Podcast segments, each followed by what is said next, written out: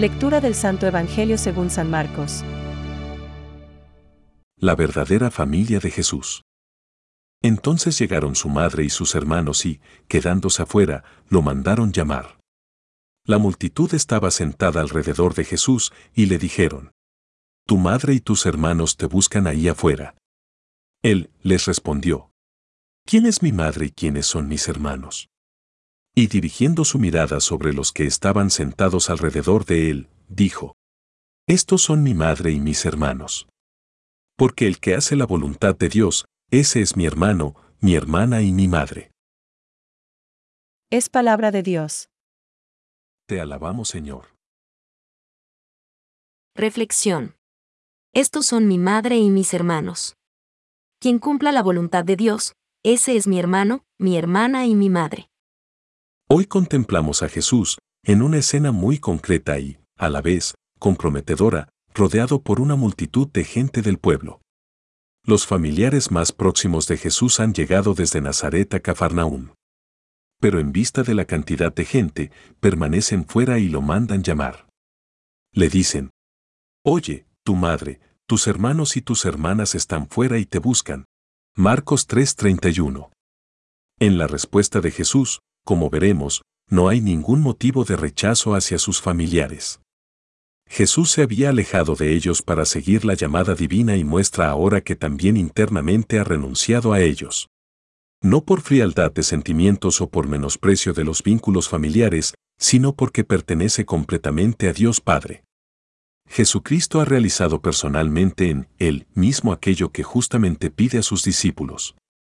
En lugar de su familia de la tierra, Jesús ha escogido una familia espiritual. Echa una mirada sobre los hombres sentados a su alrededor y les dice, Estos son mi madre y mis hermanos. Quien cumpla la voluntad de Dios, ese es mi hermano, mi hermana y mi madre.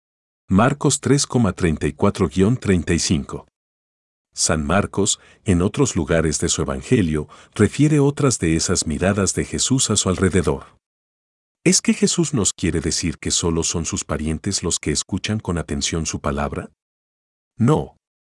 No son sus parientes aquellos que escuchan su palabra, sino aquellos que escuchan y cumplen la voluntad de Dios.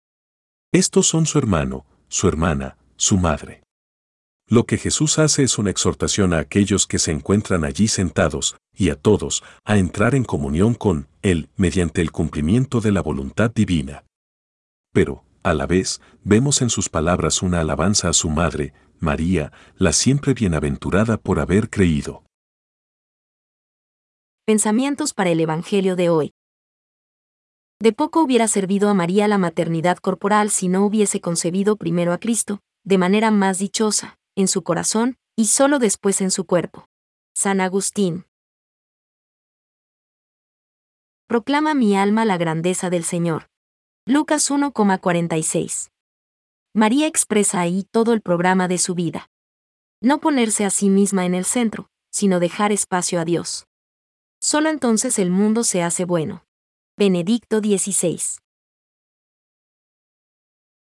He aquí la esclava del Señor hágase en mí según tu palabra.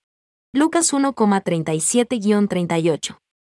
Así, dando su consentimiento a la palabra de Dios, María llegó a ser madre de Jesús y, aceptando de todo corazón la voluntad divina de salvación, se entregó a sí misma por entero a la persona y a la obra de su Hijo. Catecismo de la Iglesia Católica, número 494.